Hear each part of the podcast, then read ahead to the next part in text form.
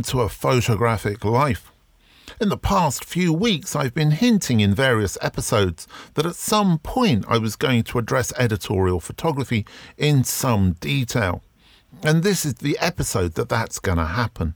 To do that, I've set myself a question What was editorial photography? What is it now? And does it have a future? And to answer that question, I'm going to go from a personal perspective when I first started. So that takes us back to 1986 when I was working on Elle magazine in London. At that point, we would pay a photographer £750 a day as a fee. And in addition to that, we would pay for expenses, we would pay for the assistant, we'd also pay for film and processing. And as any analog photographer will remember, that was the point at which you could bump up your fee a little bit. And nobody ever counted how many rolls of film you actually shot or got processed. Anyway, that's where we were. And obviously, to any photographer now, that will seem like a huge amount of money. In 1986, it really was a huge amount of money. However, already the accountants were starting to step in. The idea behind shooting for a magazine was that you'd get paid less than advertising rates, but you would get your work seen. When I say about the accountants moving in, we were asked on the magazine what the photographer did for the rest of the day. If they didn't work all day, why were we paying them a day rate? And therefore, the half day rate was introduced, and we were asked to pay photographers, or told to pay £350 per shoot if it was a half day shoot. Back in those times, the Association of Fashion and Editorial Photographers, which kind of merged, I think, into the Association of Photographers, uh, they uh, asked said to, their photographers to their members to boycott us for doing such a thing. The argument was, well, you couldn't do anything else for the rest of the day, therefore, we you had to pay and receive the full fee. Anyway, that soon blew over. And actually, looking back on it now, it seems such a small argument to have had.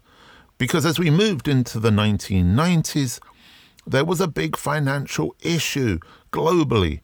Interest rates rocketed in the UK, and the accountants moved into editorial photography and magazines. Suddenly, all of the rates dropped considerably. And the accountants didn't like the idea that we didn't know how much a shoot was going to cost. What is it about this expenses and film and processing? We need a set figure.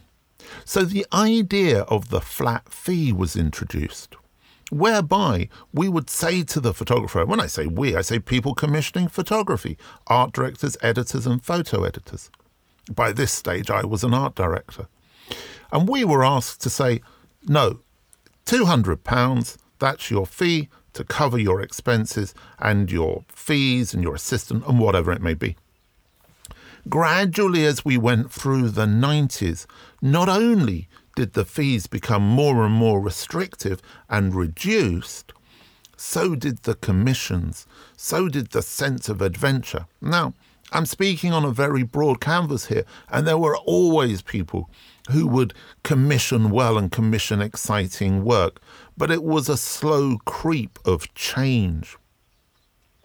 As we moved into the 2000s, up until 2005, 2006, there wasn't a huge difference.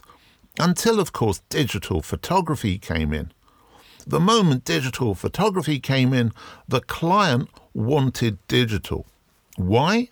Because they then didn't have to pay for the uh, film and processing. Instantly, digital became a cheap option for the publisher. They could cut costs.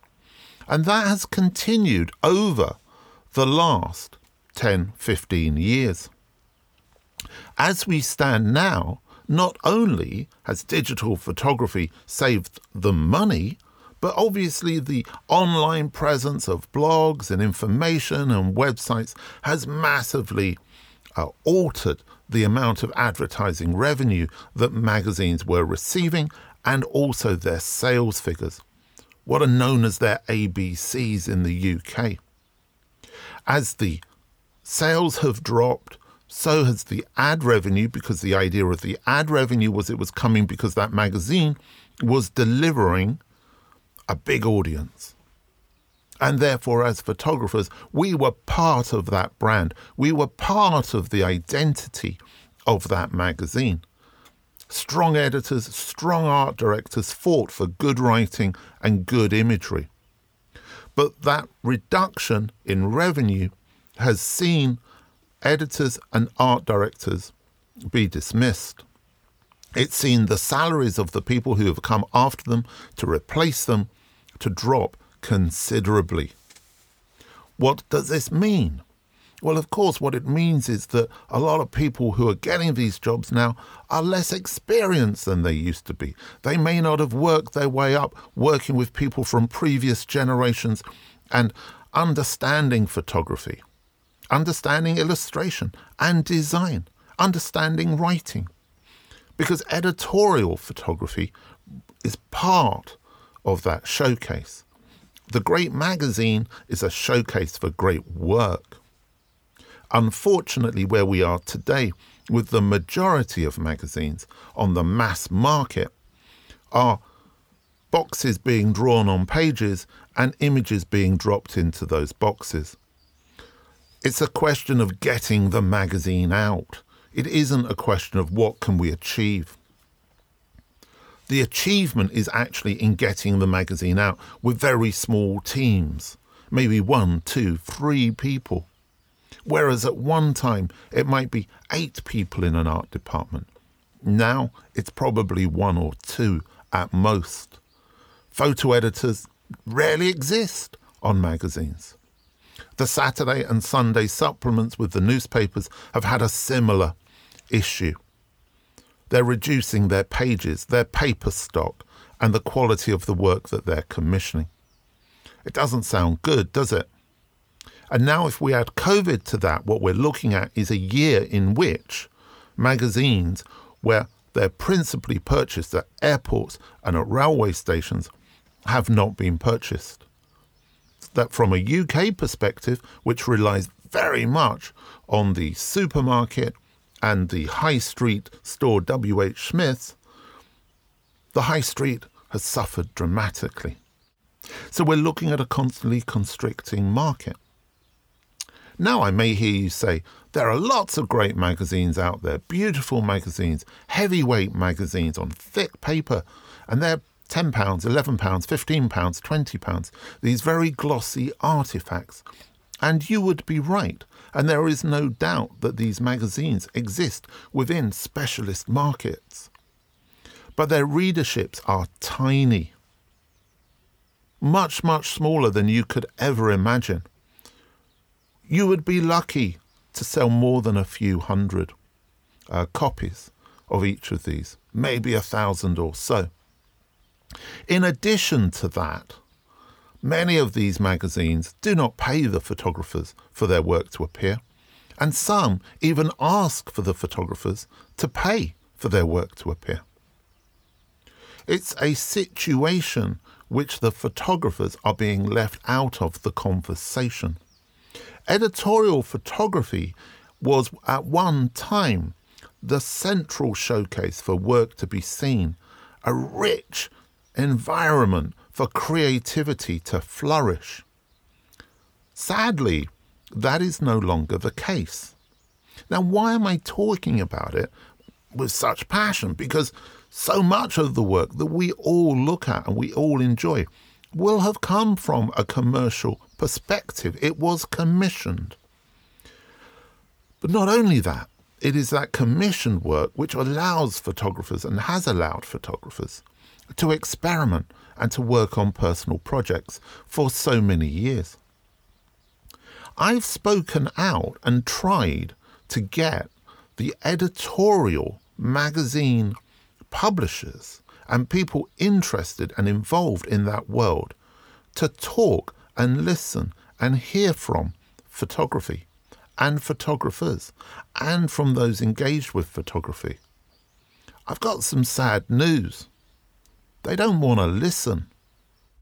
This week, we welcome to the podcast answering the question, What does photography mean to you? Ana Caroline de Lima. And she's a Brazilian photographer, journalist, and anthropologist whose work focuses on the documentation of cultural, social, and environmental issues from an intimate perspective. Her work has been awarded both nationally and internationally and has been exhibited in more than 20 countries, in places such as Numa and the Getty Museum. Ana is an Eddie Adams Workshop alumna and a member of Diversify Photo, Authority Collective, Women Photograph, and Everyday Brasil. After years working in Andean countries, she founded Everyday Andes in 2019 to build a community of photographers working in the region and showing the Andes without stereotypes. Amongst clients as an anthropologist and photographer are the UNDP, Amazon Conservation, Action Aid, and Care International. Currently, Ana is based in Sao Paulo, and she's also an HEFAT trained for extreme conditions. Photography is a very important part of my life that has been shaping me. And it's not like I love photography from a very young age. No, it's actually the opposite. Um, I have a degree in journalism, and when I was in my final year of university, I had this assignment where I had to write and take photos. So I borrowed a camera because I couldn't afford one, and I didn't know how to use it properly. But when I started, I was completely amazed by it.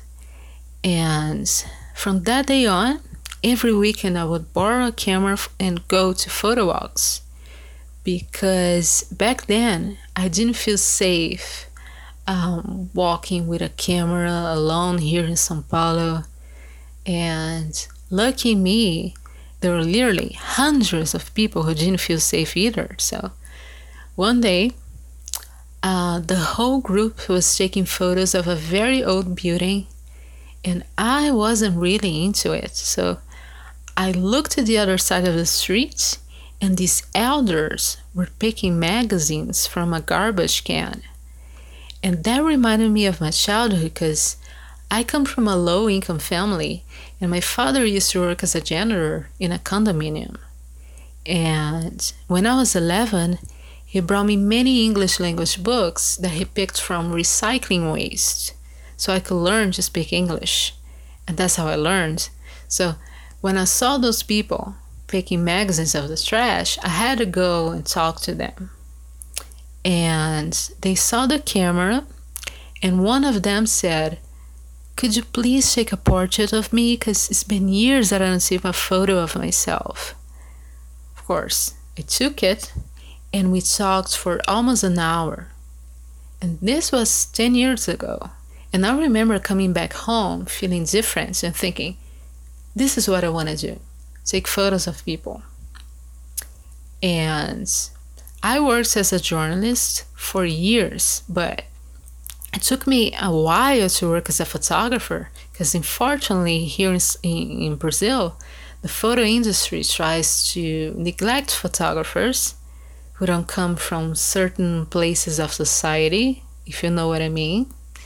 So I literally was told that I didn't belong in documentary photography, that was something for the big ones to make whatever that means.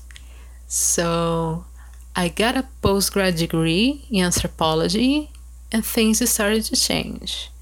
So I went to China to work and I extended my stay in Southeast Asia for months, building a portfolio.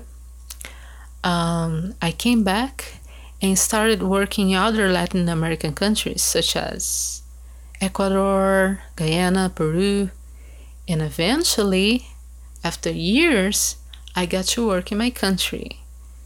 And this is what I do, especially in the Amazon, uh, focusing on cultural and environmental issues. So now the photography is a profession. I see that from the very beginning, photography has been uh, leading me to people or entire communities who have been silenced or neglected for generations. And all of them are so wise and have a lot to say and to show. And my love of photography over the years is getting bigger and bigger because it became a passport to all of it. And it sort of gave me a sense of responsibility to show that, yes, we have been given different opportunities in life. We may come from different backgrounds and cultures, but we are alike in most things. So, uh, what is essential for you is essential for everyone. You can see fights for power, fights for territory everywhere in different contexts. And so you have your loved ones and you love them the same way that I love mine. We are all humans. And it sounds so obvious, huh? But I guess if all of us had this in mind every day, the reality of humanity would be so different than what we are seeing now. And through photography, I get to meet people who make all these essential things visible to me and to my lenses so I can show others. And that's why um, photography is a very important part of my life. And that's how photography has been shaping me.